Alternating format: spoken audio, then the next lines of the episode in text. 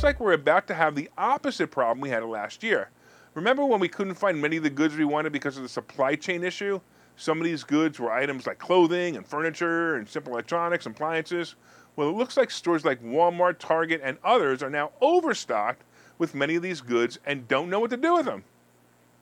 That's a stark difference from last year. In fact, to me, it looks like the signs of inflation will certainly be decreasing. Right? Maybe Powell will start to ease up on the interest rates hikes and slow them down a bit. He still needs to raise them, but he just needs to slow them down a bit. Here are some notes from the field.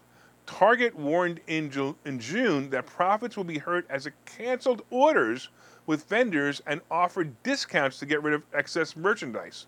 Homebuys, a Columbus, Ohio off price retailer with eight stores, is selling name brand washers and dryers at 40% off the regular prices.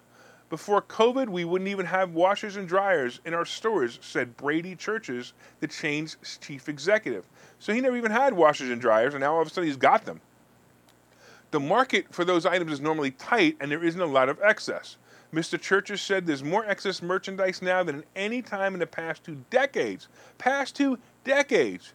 He's been scooping up lawn and garden furniture and apparel, particularly winter sweaters and other cold weather gear that arrived too late for the selling season. The secondary market is swimming in apparel, he said. This company is making this his company, by the way, is making money on buying the excess merchandise from the big retailers at a discount.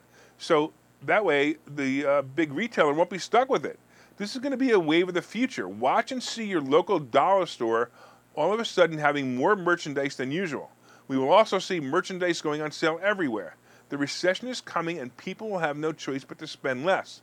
The excess merchandise will be sitting in stores and the stores are going to need income, so let the sales begin. Expect liquidation type stores to open and flourish in the next two to three years. And as for me, I'm going to tell you right now, I'm going to be looking for housing inventory that will be on sale. Prepare yourself because it's going to happen. By the way, I wanted to remind you today.